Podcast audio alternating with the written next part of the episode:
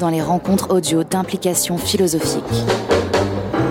Lors de chaque épisode, notre équipe donne la parole à des universitaires pour vous présenter le résultat de leurs recherches et vous ouvrir ainsi de nouveaux horizons. Les rencontres audio d'implication philo. Venez mettre vos idées à nu. Nous recevons aujourd'hui Adama Ouattara Sens, doctorant en philosophie à l'Université Paris-Nanterre. Bonjour Adama. Bonjour Mathilde. Merci d'avoir accepté l'invitation d'implication philosophique. Adama, vous avez commencé il y a un peu plus d'un an, je crois, une thèse de philosophie politique intitulée Une philosophie comparée de la démocratie, Jacques Rancière à l'épreuve des philosophies africaines. Ouais, le titre a changé, mais je vais expliquer ok, parfait, parfait, ça nous intéresse. Donc vous vous intéressez aux pensées de la démocratie radicale et aux liens écho-contradictions que celles-ci peuvent avoir avec ce qu'on appelle la tradition radicale noire. Vous vous appuyez principalement, je crois, sur l'œuvre de Jacques Rancière, peut-être que ça, ça a changé, vous nous direz, que vous cherchez à faire dialoguer et à éprouver, pour reprendre le titre de votre thèse, avec des pensées politiques contemporaines, mais aussi avec l'histoire de lutte et de libération, notamment coloniale. Avant d'entrer dans le vif du sujet, pourriez-vous brièvement retracer votre parcours et nous expliquer ce qui vous a amené à travailler sur ce sujet et peut-être aussi sur le nouveau sujet du coup? J'ai fait un, cursus classique euh, français, disons, de philosophie. Je suis allé jusqu'à l'agrégation de philosophie et juste peut-être je vais donner quelques éléments pour euh, peut-être pour nourrir une sorte d'illusion rétrospective quoi je pense que on essaye toujours de reprendre des éléments dans son passé qui confirment ce qu'on fait dans le présent alors que bon je sais pas si c'est en tout cas j'avais pas ça en tête du tout à l'époque mais j'ai fait une prépa euh, BL en fait lettres et sciences sociales ce qui fait que ça fait longtemps en fait que je lis de l'anthropologie oui. et là maintenant ça joue un rôle quand même important Ensuite, j'ai fait des mémoires de philosophie. Je travaillais à l'époque sur l'idéalisme allemand. J'ai fait un premier mémoire sur le rapport entre Marx et Hegel, et ensuite un deuxième simplement sur Hegel. Dans ces deux mémoires, un élément qui était très important pour moi, c'était de, d'essayer de comprendre le rapport entre euh, la Révolution française en tant que qu'événement politique, oui. et puis les philosophies de l'idéalisme allemand, à commencer par celle de Hegel, mais aussi celle de Kant parfois. Oui. Et puis bon, si on considère que Marx c'est comme une, sorte de un dernier penseur de l'idéalisme allemand, bah, voilà, je me posais la question pour Marx aussi. Donc c'était déjà en fait la question du rapport entre pratique politique et puis théorie qui m'intéressait. Je ne travaille plus beaucoup sur l'idéalisme allemand, mais je pense que c'est une question centrale pour l'idéalisme allemand que celle du rapport entre théorie et pratique. Et finalement, euh, ensuite, j'ai trouvé chez dans l'œuvre de Jacques Rancière oui. une autre manière je trouve, de, de, répondre à cette question. J'ai un rapport un peu euh, personnel à l'œuvre de Jacques Rancière qui est que à chaque fois que je me suis demandé dans ma vie si je voulais vraiment faire de la philosophie ou pas, c'est en lisant Jacques Rancière que je me rassurais.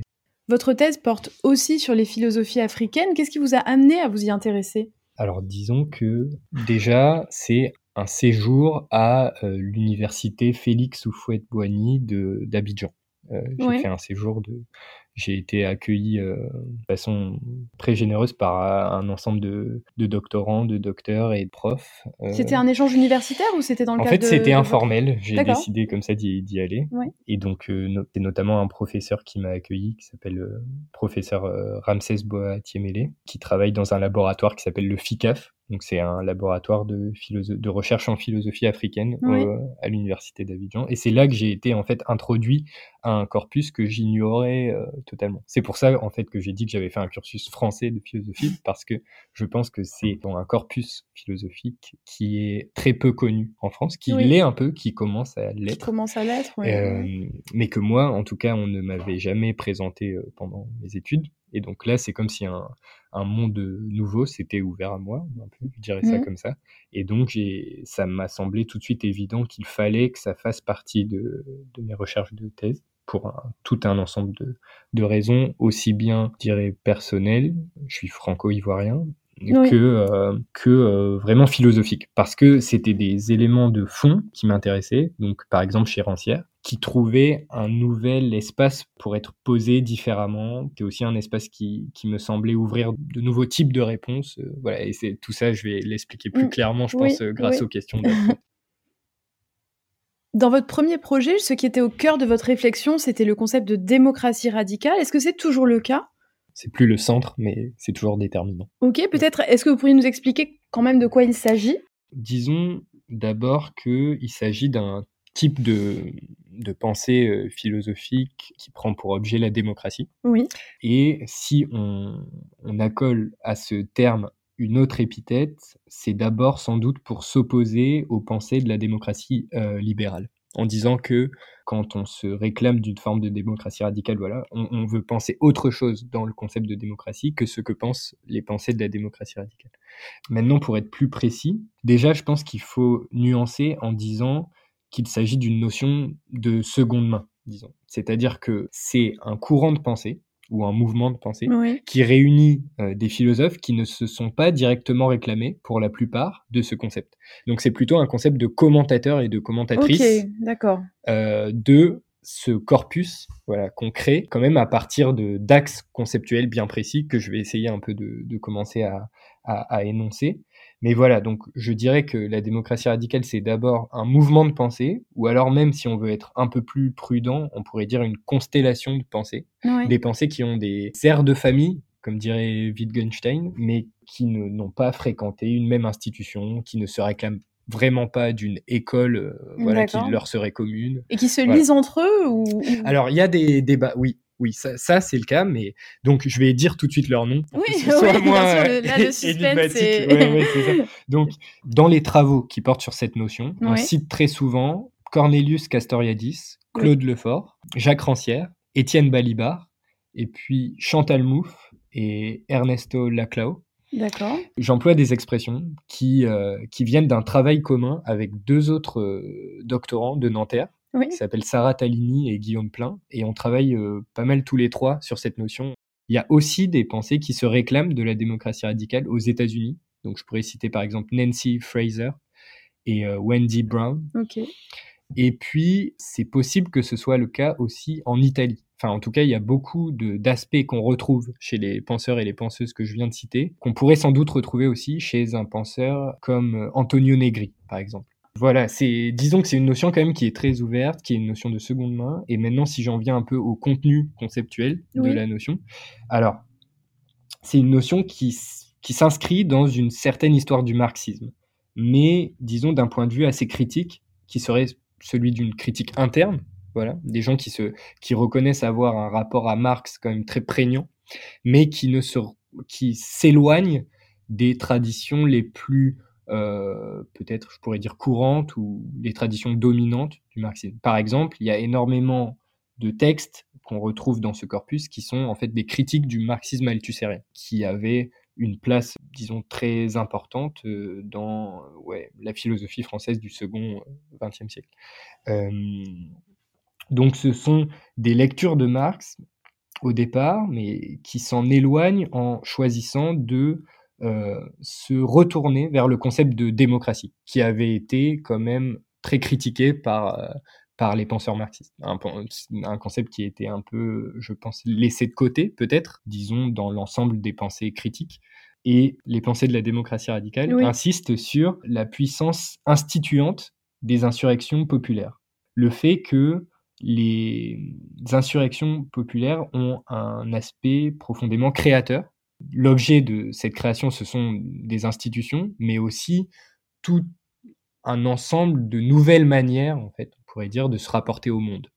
Par exemple, sur ça, je reviendrai sur le concept de partage du sensible de Jacques Rancière, qui est un, de ces concepts euh, les plus, peut-être un de ceux qui sont les plus représentatifs de son œuvre. Il y a un point important qui est aussi celui d'une irréductibilité de cette puissance créatrice aux déterminations sociales et économiques. Et malgré tout, il y a un très fort ancrage historique de la réflexion. C'est-à-dire que très souvent, on pense à partir d'un événement historique précis. Précis et particulier, d'accord.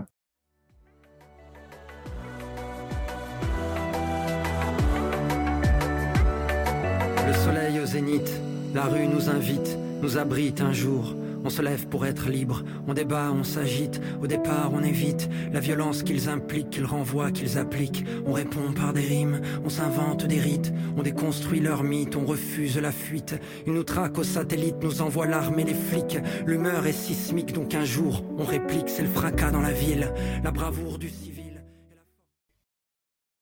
Si je comprends bien, pour Rancière, il ne s'agit donc pas seulement de parler des luttes passées ou en cours dans le monde, ni même de les considérer comme des illustrations ou des concrétisations de gestes philosophiques, mais, et là je vais vous citer, de tisser le discours de la philosophie à même les discours et les pratiques de l'émancipation. Qu'est-ce que cela implique dans la façon de faire ou d'écrire de la philosophie selon vous? En fait, je pense que la, question se pose d'autant plus qu'on pourrait très bien faire une sorte de critique en opposant à Rancière oui, mais si vous dites que, par exemple, le mouvement ouvrier a déjà produit une forme de pensée qui lui est propre, euh, qu'est-ce qu'il reste à écrire en fait dessus? Est-ce qu'on ne peut pas se contenter, voilà, de se rapporter directement à cette pensée? Oui. Je dirais simplement qu'il me semble qu'il y a deux euh, réponses possibles, deux pistes de réponse en tout cas.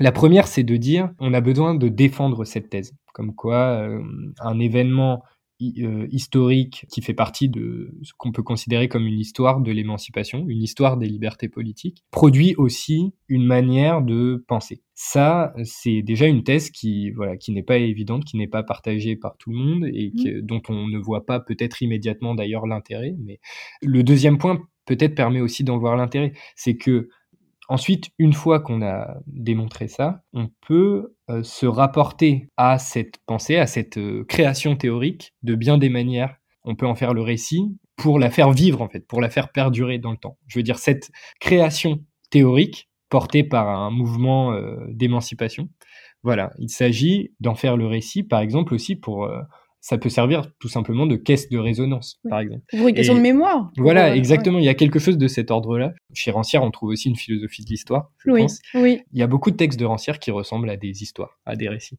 Par exemple, si on regarde le, Maître ignorant, qui parle d'émancipation euh, intellectuelle, plutôt à un niveau individuel, euh, c'est une histoire que raconte euh, Rancière. L'histoire de Joseph Jacotot, philosophe de, de l'émancipation intellectuelle, et qui d'ailleurs est une histoire oubliée, en fait, à laquelle Rancière donne une vie nouvelle. Vous cultivez malgré tout un rapport distancié, voire critique aux pensées de la démocratie radicale. Quelles en sont les limites selon vous? Le fait qu'elle soit surdéterminée par un prisme occidental ou y a-t-il d'autres raisons? Je pense qu'on pourrait euh, faire une distinction entre des critiques internes des sortes de, de, débats internes aux différents auteurs et autrices qu'on peut ramener à cette euh, tradition. voilà. Et d'autre part, des critiques plutôt externes qui viendraient d'autres contextes de, de, de, la philosophie. Et donc maintenant, c'est vrai que je travaille plutôt sur ces autres contextes que je vais commencer à présenter après. Simplement, je voudrais juste nuancer un peu en disant que je pense qu'on peut les considérer comme des perspectives qui se complètent. Donc finalement, c'est une critique qui ne n'entend pas du tout disqualifier les pensées de la démocratie radicale, c'est simplement peut-être le fait de dire il y a peut-être des points aveugles pour lesquels d'autres types de pensées sont mieux adaptés. Pour le dire brièvement, des critiques internes, il y a par exemple beaucoup de débats sur euh, le statut donné aux institutions. C'est-à-dire, est-ce que on peut développer une philosophie politique qui se tient sans euh, produire une vraie pensée de ce que doit être une institution euh, politique? Parce qu'il y a beaucoup de pensées de la démocratie radicale qui sont plutôt des pensées de, de la, disons, bon, de la, de la révolution, en fait, de, de, la fin des institutions et puis du début de, nouvelles. Un autre point, disons, qui est beaucoup euh, décrié, on pourrait dire presque, c'est le refus du déterminisme. Il y a comme un refus du déterminisme économique ou social le fait de dire quand un mouvement populaire se, déclenche, eh bien, ça, ça reconfigure totalement les, rapports sociaux.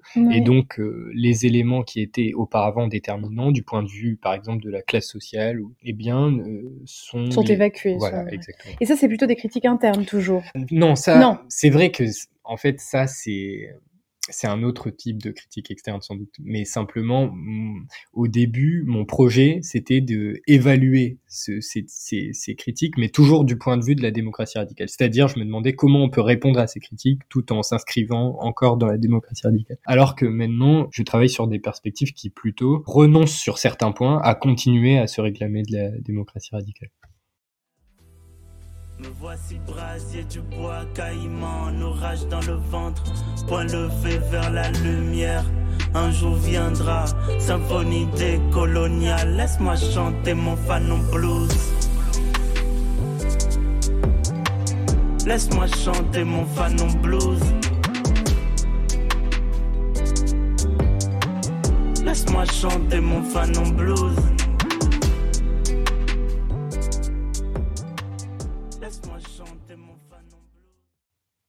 Ces différentes critiques de la démocratie radicale que vous venez de rappeler vous ont conduit, je crois, à aborder un autre domaine de la pensée politique, celui qu'a ouvert Cédric Robinson avec la notion de tradition radicale noire. De quoi s'agit-il et comment faites-vous dialoguer cette question avec celle de la démocratie radicale? Déjà peut-être pour donner le, contexte d'émergence de, cette notion, il y a un ouvrage politiste, Cédric Robinson, qui date de 1983, euh, qui s'appelle Black Marxism. Et c'est un ouvrage qui a été, enfin, qui continue à être très discuté maintenant dans le monde entier. Bon, Peut-être juste, Cédric Robinson, il est de quelle nationalité Il est afro-américain. Et en fait, je trouve que le titre est trompeur. Le titre est trompeur parce qu'on pourrait croire qu'il s'agit de d'une histoire du marxisme qui serait l'histoire des des noirs qui seraient aussi marxistes. Oui. C'est pas l'objectif de Robinson. C'est-à-dire que euh, bon, il y a une partie de l'ouvrage qui reprend des catégories du marxisme pour les modifier afin qu'elles puissent s'appliquer au phénomène du racisme. Il y a toute une réflexion sur la manière dont le racisme et le capitalisme ont été des, des, des phénomènes historiques qui se sont nourris. Voilà. L'autre thèse importante de, de Robinson, c'est de dire qu'il existe une tradition à la fois de pratique et de pensée politique qui ne peut pas se réduire au, marxisme. Euh, si on part du principe que le marxisme a d'abord une histoire européenne, euh, Robinson affirme qu'il existe aussi une histoire africaine de, des luttes d'émancipation et que ces histoires ne sont pas contradictoires, euh, mais en tout cas, on ne peut pas entièrement interpréter l'histoire africaine des luttes d'émancipation au prisme du marxisme. En, quelque sorte, c'est une réduction qui a été très souvent mise en œuvre et l'objet de, Robinson est d'affirmer l'existence de ce qu'il appelle cette euh, tradition radicale noire qui est constituée de l'ensemble des mouvements de résistance à l'esclavage et à la colonisation, et donc qui est l'histoire d'événements politiques réels mais aussi de pensée politique qui s'entremêlent avec ces événements. Là, on, retrouve euh, cet élément que, voilà, que je trouvais déjà dans la démocratie radicale, qui est de dire que les formes de pratique politique sont aussi liées à des façons de, de concevoir le monde. C'est exactement ça, en fait, que je pense on peut euh, peut-être reprocher à la démocratie radicale, c'est de dire ce sont des, euh, des formes de philosophie et de pensée qui sont applicables aux mouvements pour l'émancipation euh, qui viennent d'Europe et qui viennent énormément du mouvement ouvrier européen. Je pense que ce sont, c'est une pratique politique qui est matricielle pour ce type de pensée. C'est-à-dire que ce sont des pensées qui se réfèrent toujours, qui en viennent toujours à un moment ou à un autre, à se référer à euh, des événements politiques qui font partie de, du mouvement ouvrier. Par exemple, la commune, disons. Euh, et je pense que Jacques Rancière, par exemple, euh, l'affirme régulièrement. Du coup, les concepts que ça, ça produit, eh bien, ne sont pas directement applicables à cette autre histoire de, de, l'émancipation, qui est celle des peuples noirs, qui s'inscrivent dans des contextes différents et dans des formes d'exploitation de, et de domination différentes donc l'esclavage en premier lieu, et puis la colonisation. Donc Black Marxism, c'est un très gros ouvrage de 600 pages.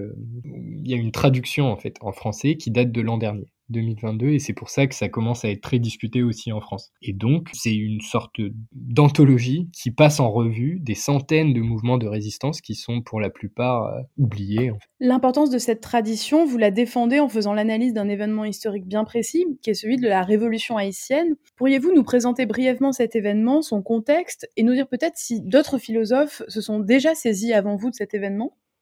Donc la révolution haïtienne survient en 1791, en pleine révolution française en fait.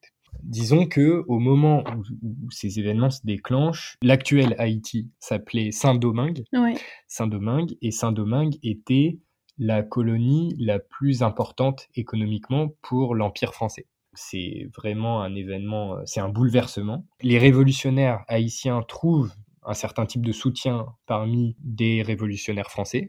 C'est aussi ce qui mène à l'abolition de l'esclavage, en fait, en 1700, à la première abolition de l'esclavage en 1794. Ensuite, ça sera rétabli, puis aboli définitivement en 1848. Mais donc, c'est un événement qui représente quand même la première révolte euh, anticoloniale euh, d'ampleur Hmm. la première révolte noire, comme c'est souvent présenté. Aussi la première république noire indépendante, puisque Haïti obtiendra son indépendance en 1804 suite à ces événements révolutionnaires et suite en fait à une guerre avec les troupes napoléoniennes qui viennent à partir de 1802 tenter de rétablir euh, l'ordre euh, à Saint-Domingue. Puis c'est aussi donc la première abolition de l'esclavage. Du point de vue de l'histoire des peuples noirs, c'est un événement qui est très souvent présenté comme absolument euh, fondateur, fondateur, tout à fait. Par exemple, Aimé Césaire a écrit un livre important sur euh, la Révolution haïtienne. C'est moins connu, c'est une partie de son œuvre qui est moins, on, le connaît surtout comme poète.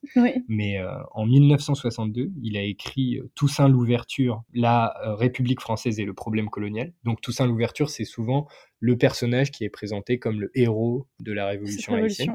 Il y en a un autre très important qui s'appelle C.L.R. James, qui a écrit en 1938 un livre qui s'appelle Les Jacobins Noirs, porte euh, également sur, cette, sur cet événement. Et en fait, ce sont des ouvrages qui sont vraiment très importants pour l'histoire des philosophies africaines et aussi l'histoire des mouvements de décolonisation. Si je reviens brièvement sur le contexte, en 1791, en Haïti, 350 000 esclaves noirs pour 30 000 colons blancs et 30 000 esclaves affranchis. Et donc, par exemple, cet ouvrage de Césaire que je présentais est divisé en trois parties, qui sont, dont le titre est, je trouve, assez révélateur quand on introduit cet événement. La première partie s'appelle La fronde des grands blancs. Donc, c'est-à-dire que, en fait, un des événements par lesquels toute la, série révolutionnaire a, a commencé, c'est l'opposition des colons à l'Empire français. Parce que en fait, ils sentaient qu'ils étaient en train de perdre une autorité qui n'était pas défendue par euh, les révolutionnaires français. Et puis ensuite, la deuxième partie de Césaire s'appelle la révolte mulâtre, qui concerne les, les 30 000 esclaves affranchis dont je parlais. Puis la dernière partie, et là c'est comme en fait c'est comme un dépassement dialectique. Euh, ça, ça s'appelle la révolution nègre. Et là, donc, euh, c'est une façon de dire que ce qui a fait la révolution, ce sont les esclaves insurgés. C'est aussi pour ça que je prenais du recul en disant Toussaint l'ouverture est souvent présenté comme un héros, mais en fait, euh, voilà, on pourrait dire euh, un seul héros, le, peuple. Et ce peuple, c'est un peuple d'esclaves. Césaire dit par exemple cette phrase quand même fameuse Haïti, où la négritude se mit debout pour la première fois. Ça, je pense que c'est une phrase qui résume bien le statut de, cet, événement, dans les philosophies africaines. C'est un événement qui apparaît quand même aussi dans les philosophies occidentales. Donc, par exemple, il y a beaucoup de commentateurs qui cherchent à dire que Hegel lui-même aurait eu ça au moins dans l'arrière-plan de, de ses, de ses grandes pensées quand il a écrit sur, à propos de la dialectique du maître et de l'esclave. Donc, c'est-à-dire, voilà, dans la phénoménologie de l'esprit, chapitre 4. Finalement, quand vous faisiez votre mémoire de M2, je crois, sur Hegel, vous étiez déjà relié à ce sujet. bien loin de penser que. Et, et, et puis, il y a aussi un. Donc, il y a Jacques Rancière n'en parle pas lui-même à ma connaissance. Par contre, il y a un texte de Merleau-Ponty parle un peu de la Révolution haïtienne. Et moi, je trouve euh, très frappant le fait que ça pourrait donner lieu vraiment à une interprétation ranciérienne. Je disais comme un plagiat par anticipation, je trouve. Vraiment, c'est comme si Merleau-Ponty avait plagié Rancière sur ce point parce que euh, ça rentre totalement dans les coordonnées, euh, disons, conceptuelles de, l'œuvre de Rancière, c'est-à-dire voilà, quelqu'un qui, est privé de parole, mais qui est privé, on pourrait dire ontologiquement de parole, c'est-à-dire quelqu'un de qui on n'attend pas parle, et eh bien chante la Marseillaise. Quand Bonaparte envoya contre Saint-Domingue des troupes qui devaient y périr, beaucoup d'officiers et tous les soldats croyaient se battre pour la Révolution. Il voyait en Toussaint un traître vendu aux prêtres, aux émigrés et aux Anglais. Les hommes considéraient encore qu'ils appartenaient à une armée révolutionnaire. Cependant, certaines nuits, ils entendaient les Noirs à l'intérieur de la forteresse chanter la Marseillaise, le Saïra et autres chants révolutionnaires. La Croix raconte que les soldats abusés, entendant ces chants, se levaient et regardaient leurs officiers comme pour leur dire La justice serait-elle du côté de nos ennemis barbares? Ne sommes-nous plus les soldats de la France républicaine? Et serions-nous devenus de vulgaires instruments politiques? Maurice Merleau-Ponty, extrait de la note sur Machiavel dans Signe. La tradition radicale noire vous conduit donc à importer dans les discours philosophiques occidentaux, si j'ose dire, des objets, des concepts, des expériences qui lui sont étrangers, voire qui peuvent parfois être conçus comme carrément illégitimes. Je pense par exemple au fait que dans la tradition radicale noire, il y a une place euh, laissée aux croyances surnaturelles, euh, ou plutôt accordée même à ces croyances surnaturelles comme le vaudou, dans l'histoire des luttes d'émancipation des anciennes colonies. Tout à fait. En fait, peut-être que je vais commencer par un autre euh, élément contextuel que j'ai pas donné dans, dans la question précédente, qui est que les historiens et historiennes s'accordent à dire que les esclaves insurgés, pendant la Révolution haïtienne, pratiquaient la religion vaudou. On donne souvent pour événement inaugural de la, de la Révolution, ce qu'on appelle la cérémonie du bois caïman, qui eut lieu euh, le 14 août 1791 et qui est une cérémonie euh, vaudou qui, pour alors ça, ça, fait pas totalement consensus euh, chez les historiens, il y a des débats, mais mmh. quand même une grande majorité euh, s'accorde à dire que voilà, c'est cette, euh, cette cérémonie qui ouvre la lutte révolutionnaire. Et donc à partir de là, il y a des interprétations très différentes qui s'ouvrent. Par exemple,